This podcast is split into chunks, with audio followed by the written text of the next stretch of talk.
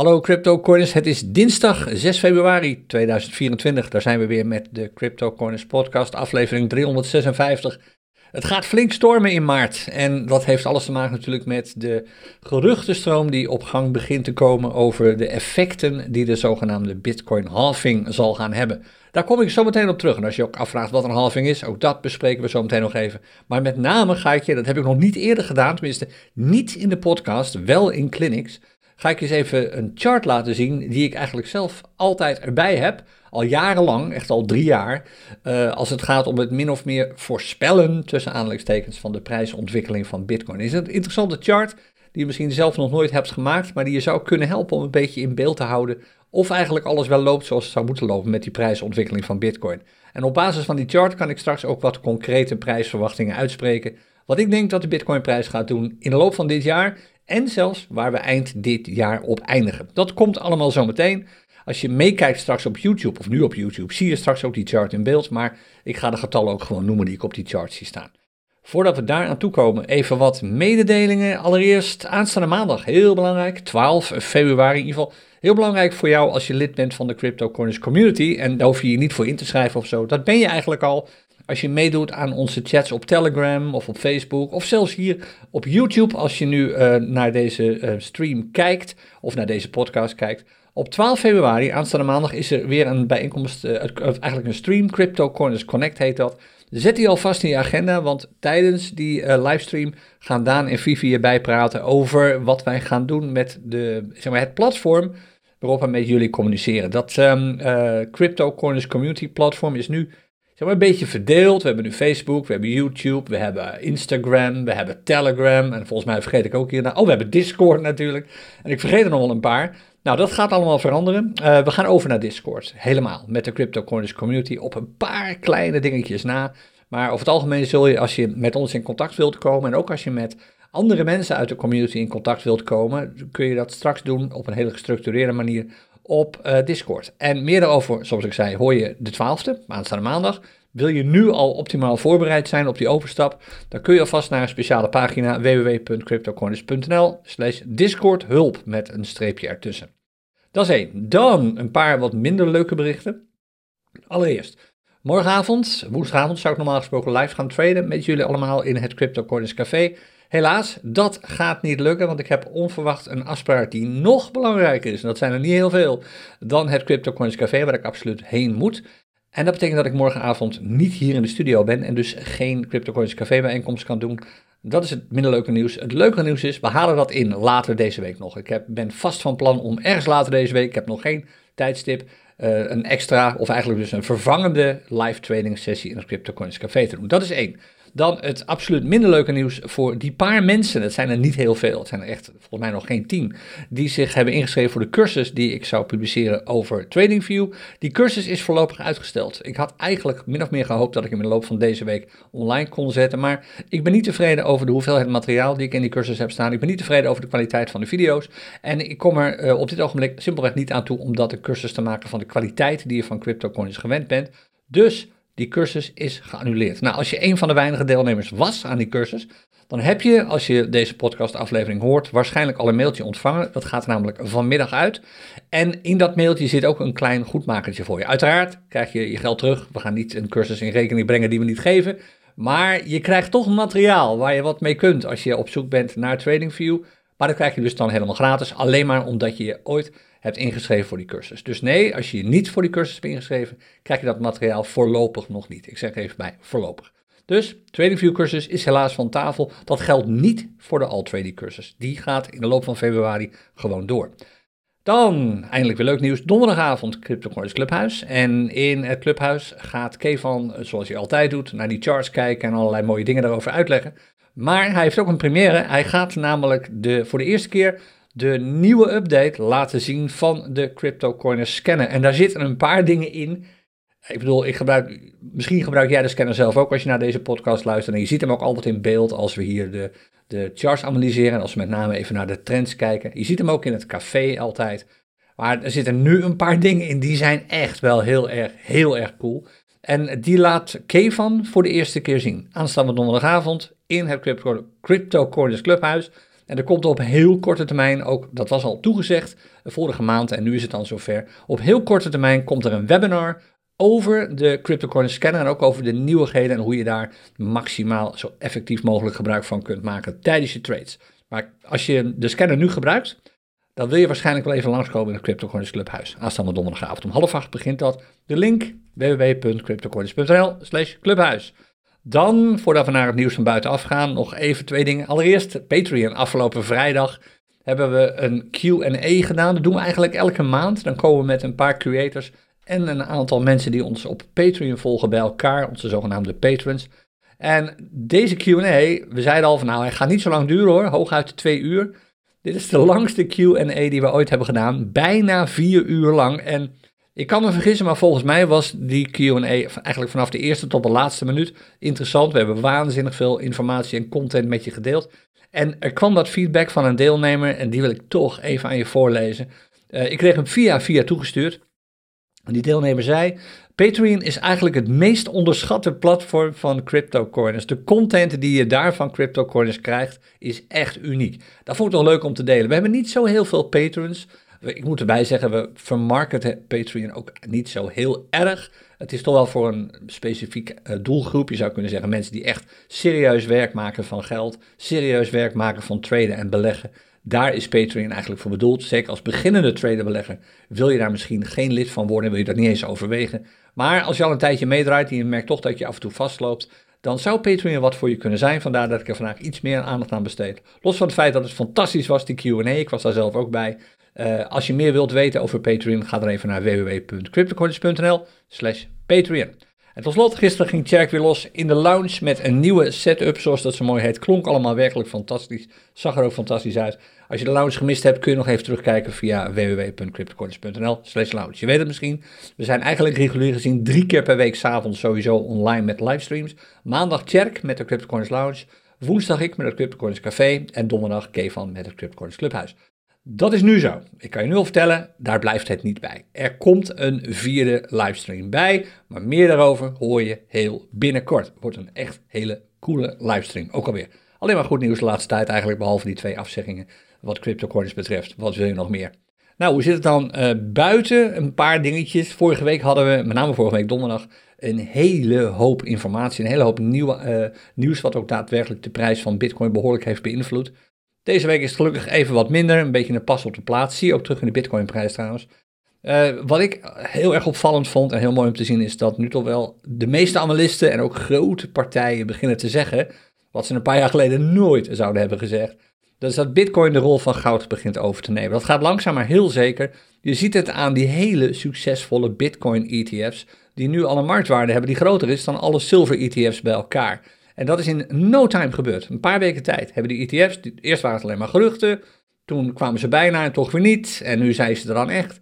Ze hebben, sinds ze er zijn, in een paar weken tijd, de zilver al van de eerste plek gedrongen als het om ETF's gaat. En dat is, kun je rustig zeggen, sensationeel. Er komen ook steeds meer klanten bij. Het, uh, de hoeveelheid bitcoin die wordt weggekocht door uh, grote ETF-uitgevers van miners stijgt ook nog steeds. Kortom, Bitcoin wordt eindelijk nu gezien als wat het zou moeten zijn: een store of value, een oppotmiddel. En dat wordt steeds duidelijker. Dan uh, de prijsvoorspellingen, daar ga ik het ook nog even met je over hebben. Um, laten we dan meteen maar doen. Nee, ik pak eerst even iets anders en dan gaan we naar die prijsvoorspellingen. Eerst even uh, FUT, nog een klein beetje. Ik heb dit vorige week al even genoemd, volgens mij vorige week donderdag. Uh, Ethereum, het Ethereum-netwerk, ooit onder andere bedacht door Vitalik Buterin. Uh, daar zijn wat geruchten over. Het gaat met name hier in dit geval over Vitalik Buterin, de oprichter van Ethereum, met nog een paar andere mensen.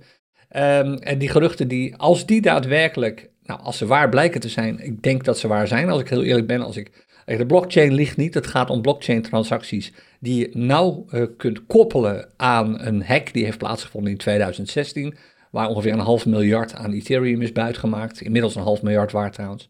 Nou, eh, uit, die geruchten of uit die blockchain-transacties eigenlijk blijkt dat um, een paar mensen, waaronder Vitalik Buterin, hiervan wisten en betrokken zijn geweest bij die hack. En de blockchain ligt niet, al die transacties zijn gewoon transparant. En wat ik donderdag ook al zei, uh, nu Buterin gevraagd is om opheldering hierover, reageert hij niet. Hij reageert overal op, maar hier, deze vragen beantwoordt hij gewoon niet. En dat is natuurlijk sowieso raar, waarom zou hij niet gewoon open en eerlijk antwoord geven op zo'n vraag? Wat helemaal opvallend is, en ik ben absoluut geen samenzweringsdenker of zo, maar wat echt opvallend is, dat geen groot medium dit nog heeft opgepakt. Op dit ogenblik lijkt het alleen maar een gerucht te zijn van uh, dat, dat in de wereld is geholpen door een paar klokkenluiders en een paar journalisten die uh, keen zijn om een uh, scoop te hebben, een, programma of een, een, um, een te hebben, een absolute première. Naar mijn mening is het echt een kwestie van tijd voordat een groot medium dit gaat oppakken.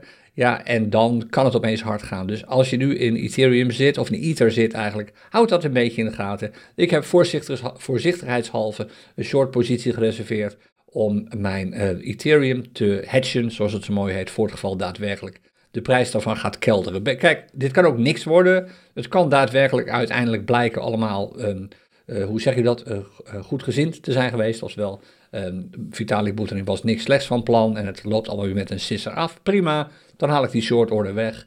Maar als er wel wat aan de hand is, en daar wil je toch altijd als, als belegger rekening mee houden, dan kun je jezelf natuurlijk wapenen door gewoon een hedge-positie in te nemen.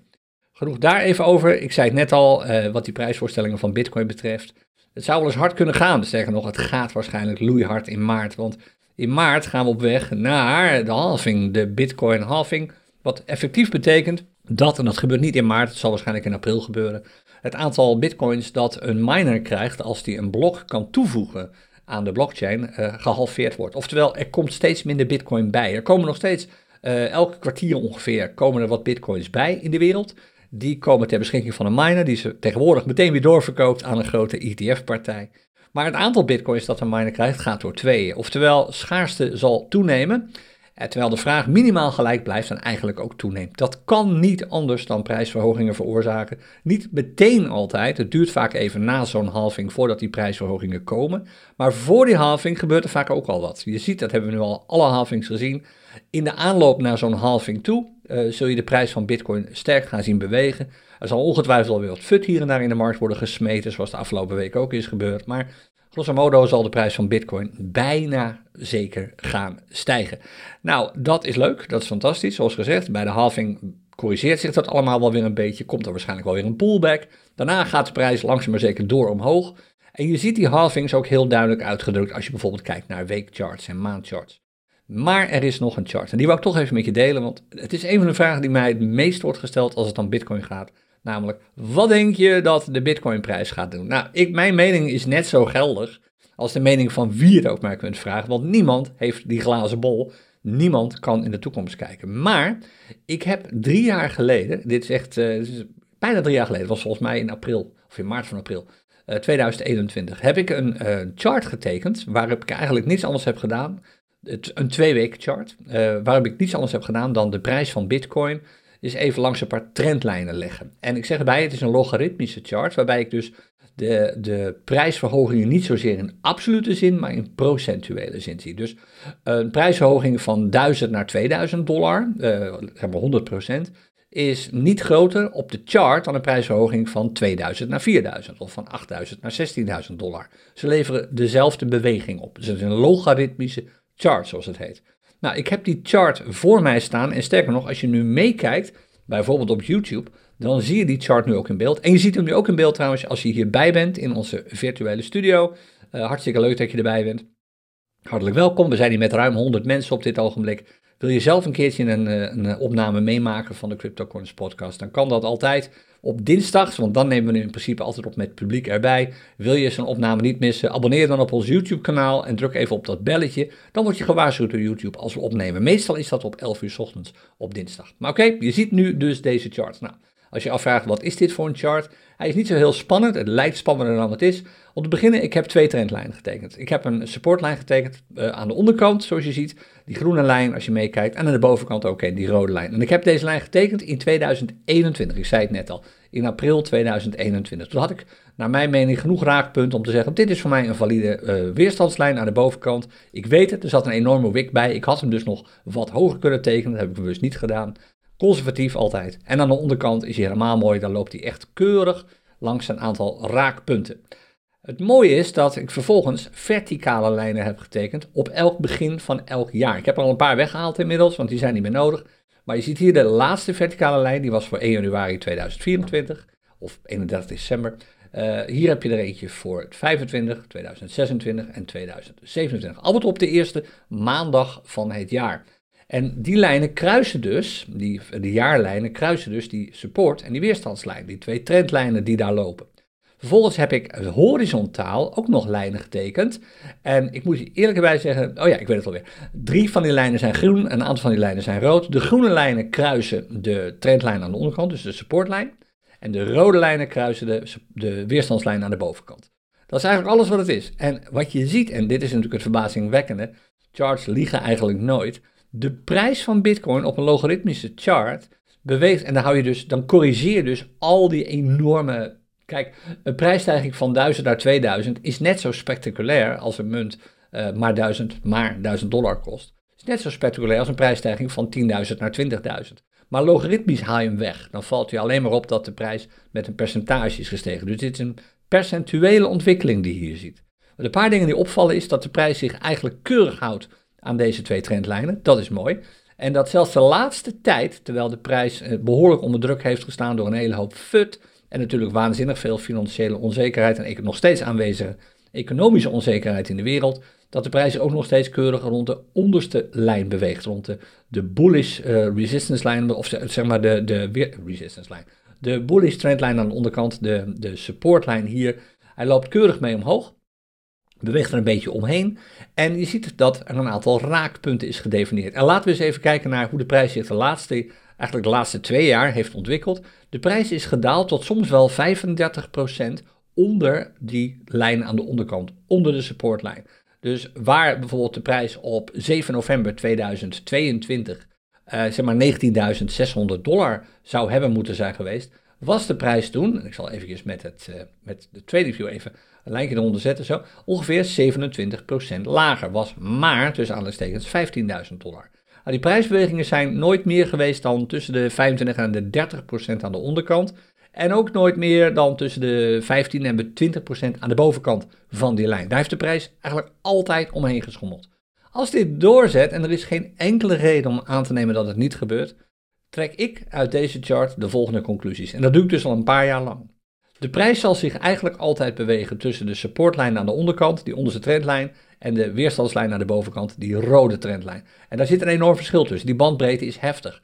De bandbreedte, het is lineair, de prijs ontwikkelt zich lineair omdat dit een logaritmische chart is, maar de prijs zal zich nu bewegen tussen een niveau van, laten we zo zeggen, als de prijs hier tussen zit, is dat min of meer conform deze lijnen. Als de prijs aan de onderkant in de buurt van de 43.000 dollar blijft zitten, hij staat nu op 42.000 dollar 750, dat is iets boven waar hij had kunnen zitten. En aan de bovenkant is op dit ogenblik, niet schrikken, de prijs 300.000 dollar. Dat is nu ongeveer het niveau waar ook een bitcoin, een, waar de bitcoinprijs nog steeds realistisch is. Je kunt zeggen, wow, dat is een enorme prijs. Dat is maar liefst 7, bijna 8 keer zo hoog als waar we nu zitten. Maar binnen deze bandbreedte, die dus een logaritmische bandbreedte is, is het nog steeds geldig. En nou komt het aparte.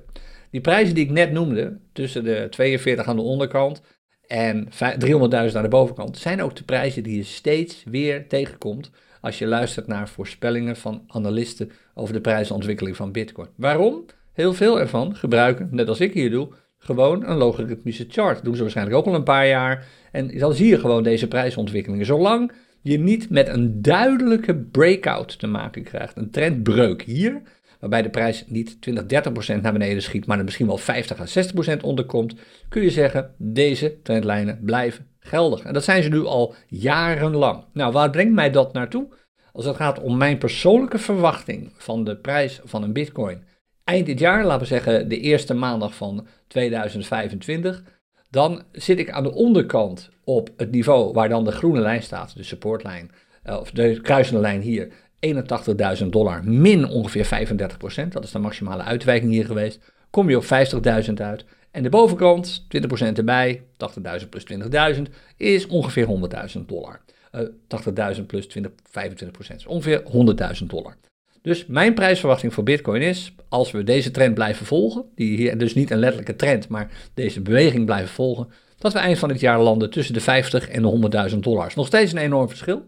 Uh, het een behoorlijke, uh, een behoorlijke bandbreedte natuurlijk. Maar je kunt in het loop van het jaar in ieder geval, dat is wat ik dus doe, in ieder geval richten op die eh, doelprijs, en die heb ik volgens mij ook al een paar keer in de podcast genoemd, van 80.000 dollar. Het is vrij realistisch om aan te nemen dat de prijs richting die 80.000 dollar beweegt, plus of min wat procenten.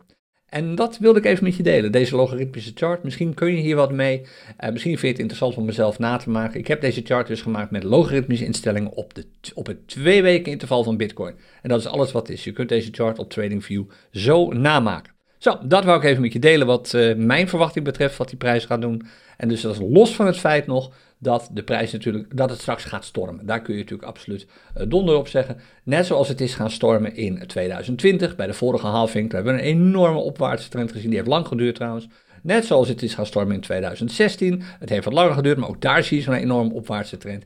Er is werkelijk geen enkele reden om aan te nemen dat we niet weer zo'n parabool gaan zien. Dat is tot nu toe altijd gebeurd, na elke halving. Gaat nu ook weer gebeuren. Tenzij het niet gebeurt, maar die kans is echt klein. Want ja, waarom zou opeens iets wat, al, wat telkens terugkeert, nu opeens niet terugkeren? En als je dan nog kijkt naar de macro's, hoezeer dit wordt aangemoedigd door de stemming in de markt op dit ogenblik, dan de, de ETF's die populairder en populairder worden, de weerstand die bij steeds meer overheden begint te ontstaan, wat eigenlijk alleen maar mooi is en aangeeft dat ze toch wel serieus zien dat Bitcoin niet iets is waar je alleen maar over kunt lachen.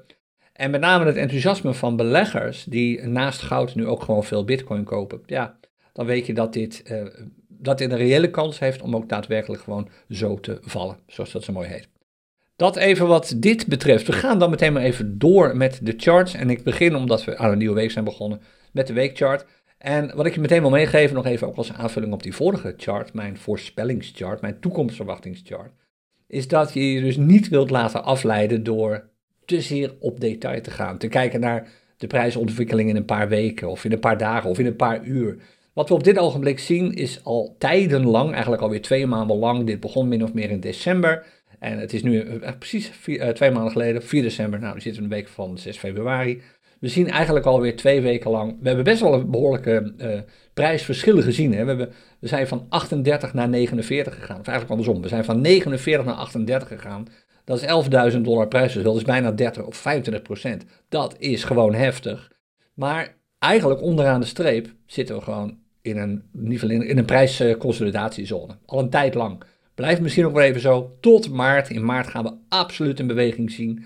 Die kan alleen maar naar boven gaan als gevolg van de geruchten over de halving. Daarna krijgen we alweer een pullback, zoals ik net al zei, als de halving er is. Oh, is dit nu alles?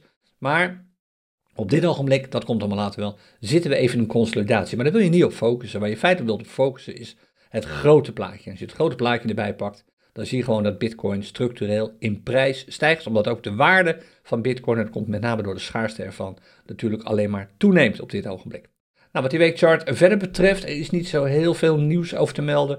Anders dan wat we volgens mij vorige week al zeiden. Die nieuwe trough die je hier ziet op uh, de, de chart van de candle van 22 februari, sorry, 22 januari, dat was vorige week nog een week geleden. Ik zei toen al volgens mij, nou, dit is waarschijnlijk wel de nieuwe trough, die 38.505, die, die plotselinge dip naar de 38.000 zone. Dat bleek inderdaad de nieuwe trough, het nieuwe dal te zijn. En dat betekent dus dat we een nieuw dal bij hebben. Dat dal is overigens hoger dan het vorige dal dat we hebben. Dan moeten we echt maanden terug naar oktober vorig jaar. En dat betekent dat deze trend gewoon bullish was en keurig bullish blijft. We gaan nu op weg naar een nieuwe piek. En dat gaat een aantal weken duren waarschijnlijk weer. Je zou technisch kunnen zien, ja, we hebben misschien al een nieuwe piek deze week. Want uh, vorige week eigenlijk, want we hebben alweer een nieuwe high die hoger is dan de high ervoor. En op dit ogenblik de high van deze week. Dus misschien is die high van, wat was het, uh, uh, 43.853 dollar van vorige week. Is wel een nieuwe high. Dat vind ik wat te kort door de bocht. Ik hanteer eigenlijk meestal, eerder voor mezelf, iedereen is moet daar vooral zijn eigen beslissingen nemen het principe dat je normaal gesproken toch een paar candles wilt zien tussen de low en de volgende high. Technisch gezien kan ik me voorstellen dat sommige analisten zeggen van nou, we hebben een nieuwe piek te pakken, die is lager dan de vorige, dus in principe hebben we een eerste signaal dat de trend op de weekchart bearish begint te worden. Ik zeg erbij, ik zie eerder uh, niet echt een nieuwe piek, maar eerder een consolidatie van de prijs. En dat zie je ook terug op de wat snellere charts, de dagchart en de urenchart dan vaak in de vorm van zo'n driehoek. De prijzen komen steeds dichter bij elkaar te liggen. Aan de bovenkant en aan de onderkant. Nou, we gaan straks zien of dat hier ook zo is. Ik zie dit dus niet nog als een nieuwe piek. We zijn nu, naar mijn mening, gewoon nog steeds op weg naar een nieuwe piek. Na een zijwaartse beweging. En we gaan vanzelf meemaken de komende weken of dat ook daadwerkelijk gebeurt. Voor de rest is op deze chart eigenlijk niets veranderd. We hebben één bearish signaaltje, dat komt van de parabolic stop en reverse af. Is natuurlijk uh, geen wonder, dat gebeurde na die dip die we kregen naar die 38.000 toe. In één klap, na een enorme piek van 49, hop ging de prijs naar beneden. Die weerstand staat ook best hoog op dit ogenblik. De parabolic stop en reverse ligt nog steeds op het niveau, op of rond het niveau van die vorige piek, rond de 49.000. Als de prijs daar doorheen breekt, dan hebben we weer bullish wat de PSAR betreft. En als het niet gebeurt, die PSAR daalt vanzelf. Die kan nu niet stijgen. Als hij boven de huidige prijs staat, kan hij alleen maar dalen. Totdat de prijs er vanzelf op een gegeven moment een keer doorheen breekt. En dan is de hele chart weer bullish. Op dit ogenblik is dus eigenlijk alles bullish, behalve de parabolic stop and reverse voor de weekchart. Eigenlijk niet echt een verandering. Leuk dat we een nieuwe piek hebben gezien. Ik ben heel benieuwd waar uiteindelijk de, uh, of een nieuwe traf hebben gezien. Ik ben heel benieuwd waar uiteindelijk de nieuwe piek terechtkomt. Boven die, boven die 49.000 zou mooi wezen. We gaan het meemaken. Hoe ziet de dagchart er dan uit? Daar is één dingetje veranderd. De dagchart is bearish en blijft ook bearish, maar hier zie je al heel duidelijk terug, kijk naar de laatste week bijvoorbeeld, hoe weinig prijsbeweging er eigenlijk nog maar is. Dit is, vorige week maandag. Nou, de prijs heeft nauwelijks meer bewogen. De, de uitslagen zijn niet meer zo heel groot. Nog steeds een paar procent, maar je weet het als je wat langer met Bitcoin zit. Die paar procenten zijn niet zo heel erg veel. En het lijkt erop dat de enorme klap die we hebben gezien, die eigenlijk hier begon op 8 januari, een snelle stijging. Kijk, de periode ervoor, vanaf begin dit jaar, zat de prijs eigenlijk iets boven het niveau waar we nu zitten, bij de vorige piek, die hier nog op het scherm staat, dat is deze, zo rond de uh, zeg 44.000 dollar. Ja, toen is het even boven geschoten, er kwam wat fut, dat had alles te maken met de ETF's. Toen kwam uiteindelijk wat deceptie, omdat de ETF's werden uitgesteld, bla bla bla bla bla. De prijs daalt er wat onder, stijgt nu weer en zit nu eigenlijk alweer op dat niveau. Klein beetje eronder nog. En je zou zelfs nog eens verder terug kunnen gaan. Dan kun je eigenlijk zeggen dat sinds december 2023 er niet zo heel erg veel met de prijs is gebeurd. Uiteindelijk onderaan de streep. Er zijn veel prijsbewegingen geweest. Daar heb je als tweede mooi van kunnen profiteren. Maar dit bevestigt eigenlijk die weekchart. Twee maanden lang zien we eigenlijk niet eens zo heel veel beweging. Op dit ogenblik is deze chart dus nog steeds bearish. Om bullish te worden hebben we uiteindelijk een dal nodig dat hoger ligt dan het vorige. Het vorige dal was laag, 18, uh, 23 januari hebben we dat bereikt. Uh, we zitten nu te wachten op een nieuw dal. Opnieuw, je zou kunnen zeggen, ja, maar we hebben toch al een nieuw dal, dat zit hier zo op 1 februari. Ah, opnieuw, zijwaarts beweging. De piek hebben we net daarvoor gezien op de 30ste, twee dagen eerder. Ja, is dit dan een nieuw dal? Naar mijn mening niet. Het ligt wel in de buurt van de MA20 die hier loopt. Leuk, je zit dus flink wat support op het ogenblik. Maar je wilt echt wel een beweging zien die een paar candles duurt tussen een piek en een dal. Daar zit net wat te weinig voor. Dan zou je kunnen zeggen, nou, misschien alweer een nieuw dal op zondag de vierde. Dat ligt net wat lager dan het dal ervoor en het dal erna zo te zien. Dan pakken we die mee. het is 1 dollar hoger. Nee, dan zou dit een nieuw dal zijn. Maandag de vijfde. Ja, ik zie dit echt, misschien denk jij er anders over, maar ik zie dit als ik naar de laatste candles kijk van de laatste week, min of meer als een zijwaartse ontwikkeling. Dus niet echt een, een, een eh, trend zichtbaar in dit stukje. En omdat we in een bearish trend zitten, op deze chart, is dit dus een zijwaartse beweging in een bearish trend. En op deze chart wil je dus absoluut uh, geen nieuw bearish lower high zien. Maar dat krijg je pas te zien als je echt een prijsontwikkeling hebt. En die is er op dit ogenblik nog niet. Daar wachten we nog rustig even op. Totdat we een nieuwe trough hebben. Die komt nu eerst. We gaan eerst op de nieuwe trough wachten. Dat duurt nog een tijdje zo. Als de prijs even niet beweegt. Ik verwacht trouwens wat beweging in het weekend. Uh, meestal uh, zo in de loop van het weekend. Als er verder niet echt heel erg bearish nieuws komt. Ik verwacht niet al te veel nieuws. Volgens mij staan er niet echt hele belangrijke uh, publicaties in Amerika gepland op het ogenblik. Als de wereld ons een beetje met rust laat, om het zo maar te zeggen, verwacht ik in de loop van het weekend wel weer wat stijgingen. Langzaam, maar zeker. Hoe zit het dan met die urenchart, die Bitcoin urenchart? Uh, je ziet de lijnen, de MA20 en de MA50, steeds dichter bij elkaar komen op het ogenblik. We zijn er even boven geweest, maar die lijnen lagen vlak bij elkaar. Toen even eronder, lijnen lagen vlak bij elkaar.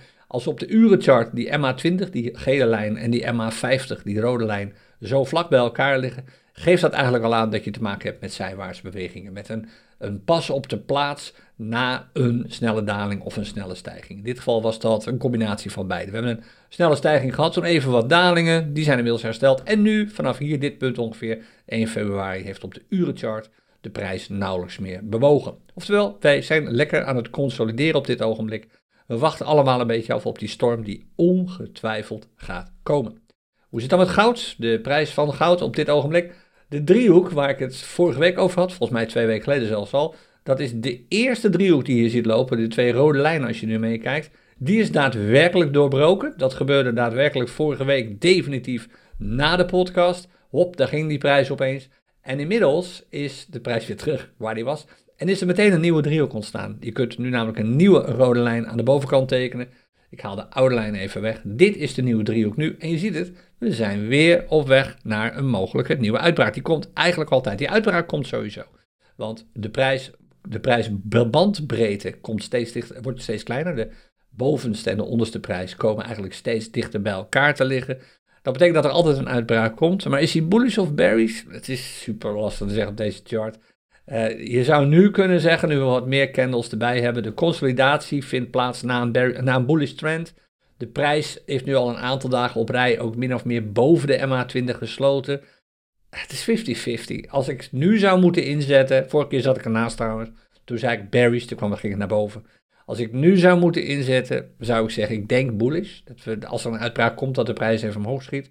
Maar omdat het meestal de andere kant op gaat, uh, van wat ik zeg, wordt het dus waarschijnlijk bearish. Maar ik denk bullish. Ik denk dat als er weer een uitbraak komt, dat we toch richting die 2060, 2050 misschien een dollar gaan bewegen. Maar ook dat uh, is iets wat je gewoon keurig zelf kunt volgen. De chart gedraagt zich wat dit betreft prima. We hebben mooie trends te zien.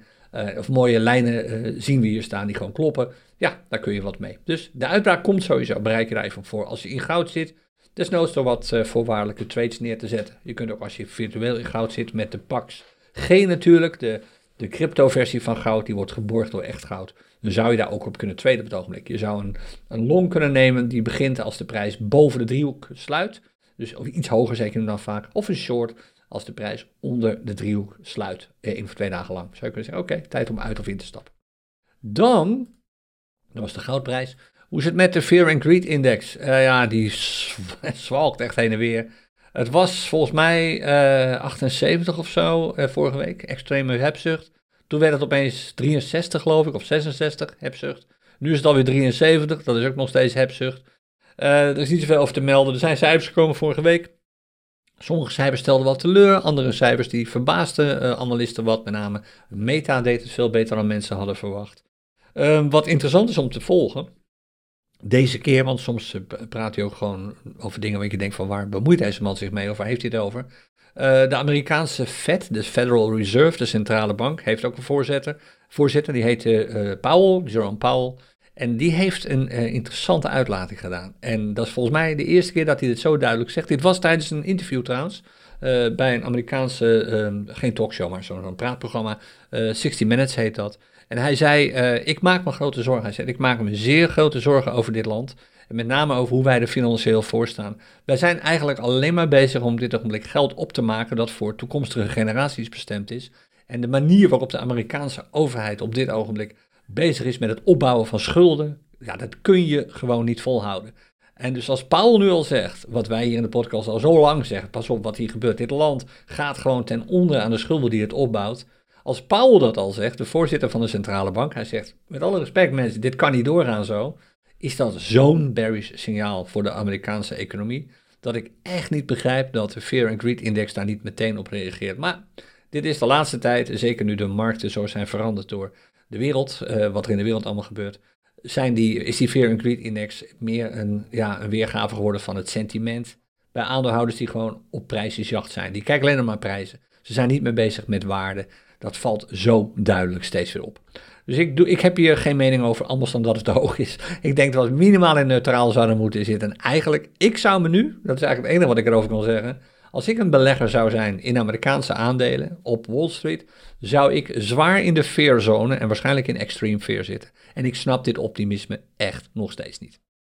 Genoeg daarover. We gaan even nog naar de CryptoCoiners scanner. Daar komt dus een update van, een behoorlijk significante update. En Kevan heeft daar de primeur over. Die gaat daar donderdag tijdens het CryptoCoins Clubhuis van alles over vertellen. Um, maar we kijken gewoon even naar de scanner op de manier waarop we dat eigenlijk altijd doen. En we zijn met name natuurlijk geïnteresseerd in trends. Eerst even de barometer. Eh, we pakken, de, er werd trouwens vragen over gesteld door een van onze moderators. Barometer kun je trouwens ook afkorten als je scanner gebruikt in eh, BM. We kijken eigenlijk altijd op de uh, barometer naar, op Binance. Waarom? Omdat Binance nog steeds, ook al kun je er in Nederland niet op traden op dit ogenblik, nog steeds het meest dominante handelsplatform is. Verderweg de meeste trades die worden gedaan vinden nog steeds plaats op Binance. Dus het is gewoon het beste referentiekader dat je hebt. Dat je hebt. En je ziet uh, de barometer reflecteren wat je ook ziet bij de bubbels. Hier zijn de bubbels, dit zijn trouwens de dollarbubbels. Kan je nu al vertellen, de, de bitcoin-bubbels zien er net zoals de barometer allemaal hartstikke rood. En je ziet het hier al, als je kijkt naar de bubbels over het afgelopen uur rood, dag rood, week rood, maand rood. Oftewel op dit ogenblik, ik zeg bij op dit ogenblik, staan de prijzen van veel altcoins en ook bitcoin best wel een klein beetje nog onder druk. Dat gaan we zo meteen ook terugzien als we de trendinformatie erbij pakken. Ik kan je trouwens stellen wat dat voor mij betekent voor de challenge. Dit is overigens alleen maar mijn uh, interpretatie van de strategie die ik daar gebruik. Ik trade op dit ogenblik op de challenge niet long. Heel simpel. Ik heb de laatste paar dagen sowieso geen trades gedaan, want ik ben heel erg betrokken geweest bij en druk geweest met het uh, nieuwe versie van de CryptoCoin scanner. En nog een paar andere dingetjes, maar met name die scanner die verraadt echt even wel wat tijd de komende of de afgelopen paar dagen. Maar op het ogenblik, de markten zijn zo rood nu, met name de altcoin markten, waar ik natuurlijk veel in trade, op de challenge, dan in derivaten. Die zijn zo rood dat je, ook als je zou instappen op een keurig bullish markttrend voor die bewuste munt, je nog steeds snel terechtkomt in een negatieve, uh, ja, negatief sentiment. Oftewel, meer dalende prijzen dan je eigenlijk zou verwachten op basis van een markttrend. En hoe komt dit? De generieke markttrend voor alles bij elkaar, de globale markttrend, is gewoon bearish. Dat zul je zo meteen zien als we die erbij pakken. Het komt al een beetje tot uiting hier. Hè. Over de laatste maand zijn de prijzen gedaald. Over de laatste week, over de laatste dag, de laatste uur. Er is weinig positiefs te melden hier op dit ogenblik. Op de relatief korte termijn wat de prijsontwikkeling betreft. Dit kan binnen twee dagen omslaan, hè, dat weet je. Als alle prijzen nu opeens een enorme duw krijgen, naar boven toe, dan staat dit morgen of overmorgen allemaal op groen. Dat kan zomaar. Maar korte termijn, de huidige gemiddelde prijs van al deze munten ten opzichte van de gemiddelde prijs een maand geleden is lager. En dat geldt voor de week, dat geldt voor de dag, dat geldt het voor het uur. En dat zie je dus ook terug in de, op de barometer. Die gaat over Bitcoin. Je kunt natuurlijk ook even de barometer voor Binance opvragen. Voor alle muntparen die je met de dollar kunt kopen. Met de Tether-versie van de dollar. En die is niet al te veel positief. Ik zie dat ik bij op Binance, ja, allemaal negatief. Min 1, min 0,3, min 0,6. Kortom, rood, rood, rood. Als beginnend trader en je bent van plan om dingen te kopen. En vervolgens met winst te verkopen trade je nu echt tegen de storm in. Kijk enorm uit. Misschien maar eventjes gewoon een paar dagen niet traden als beginnend trader. Geen long posities nemen, niets kopen. Want dat gaat gewoon waarschijnlijk de verkeerde kant op op dit ogenblik. De prijzen dalen nog steeds. Hoe is het dan met de trend? Ook belangrijk, de trend van Binance of op Binance voor de dollarmunten. Die was vorige week nog uh, bullish volgens mij, licht bullish, 4%. En nu, op dit ogenblik, is hij bearish. En hoe? 21% bearish. Dus de meeste trends, en je ziet het opnieuw hier, het, het, het, stabiliseert een beetje. Je ziet op hier, de meeste trends zijn bijna 100% uh, bearish. Op deze kant is zelfs een, er zijn 400% bij. Er is geen 100% bullish trend op dit ogenblik te vinden. Voor geen één muntpaar. Dus de druk naar beneden is er op dit ogenblik gewoon. Voor de dollarmarkt. Dat zie je aan de barometer. En je ziet het ook aan de trend op dit ogenblik. Iets om rekening mee te houden. Het is voor mij dus de beslissing. Heeft, heeft mij geforceerd om de beslissing te nemen Elke trade die ik nu doe voor de CryptoCoins Challenge, maar zelfs ook gewoon een normale trades die ik doe, uh, doe ik eigenlijk alleen maar in berries. Dus ik ga alleen maar short op dit ogenblik. Ik doe geen long trades nu. Het is vechten tegen de bierkaai. Dus waarom zou je niet doen? Dan maar eventjes niet. Hoe zit het met de gemiddelde trend voor de Bitcoin-markt? Die is ook interessant om even te bekijken. Die was vorige week, was die nog, um, even kijken hoor, uh, toen was die berries. 28% berries. En nu is hij, ik heb eerlijk gezegd geen idee, 29% berries. Nog iets meer berries geworden. Uh, dat betekent dus opnieuw, dit is als je met Bitcoin als basismunt munt handelt. Dat wordt wat makkelijker, zoals je misschien hebt gemerkt. Want het handelsvolume op Binance is structureel wat toegenomen. Afgelopen week was het weer minder, maar het neemt gewoon wat toe. Uh, maar je ziet het hier, de trends zijn zo beroerd op het ogenblik. Er is geen bullish trend te zien die 100% haalt. Er zijn wel bearish trends te zien die 100% halen. Dit laat al zien dat het gewoon lastig is. Dus mijn tip zou zijn, als ik een tip zou mogen geven, ja, bullish trade op dit ogenblik, uitgaande van prijsstijgingen, is lastig. Dan wil je echt wel weten dat je goede, hele goede, ijzersterke support hebt, waar jij net op kunt inkopen. heb je die niet? Ja, misschien niet doen. Gewoon even wat andere dingen gaan doen. Er is meer dan genoeg te doen. Ook hier bij CryptoCoins, ik zei het net al. Morgenavond geen CryptoCoins Café. Komt dan weer mooi uit, dat ik morgenavond niet kan traden. Uh, toeval overigens, maar komt mooi uit. En trouwens, dan zul je net zien, als ik dan toch zou gaan traden, uh, live, zoals ik altijd doe in het café, dat al die trades lukken. Dat, ik zou nu heel simpel durven zeggen, als ik nu een, een bullish trade doe, een long trade doe, ook al kloppen alle meldingen van de, van de scanner en klopt, kloppen alle signalen die ik krijg, dan vecht ik toch tegen de storm. Het kan zomaar zijn dat de tweede verkeerde kant op schiet, want de markten zijn gewoon op dit ogenblik even niet positief. Los van wat er in de komende maanden gaat gebeuren, op dit ogenblik is dat gewoon de status. Dus daar houd ik sowieso rekening mee. Um, wat verder meer? Oh ja, café gaat dus morgenavond niet door. Ik zei het al, dat doen we later deze week wel even een keer. Misschien in het weekend, maar uh, ik, we melden dat op YouTube, zo gauw we weten wanneer het definitief wordt. En donderdagavond is Kevan, en ik zei het net al, met Clubhuis en met de CryptoCoin Scanner. En binnenkort nog veel meer nieuws. En een aantal dingen vertellen we je aanstaande maandag al, de 12e, tijdens Crypto Corners Connect. Ik wens je veel succes. Ik spreek je ongetwijfeld binnenkort weer bij een nieuwe stream of ergens in een van onze chatgroepen. En pas op met traden, ik zei het net al. Tot snel, dag.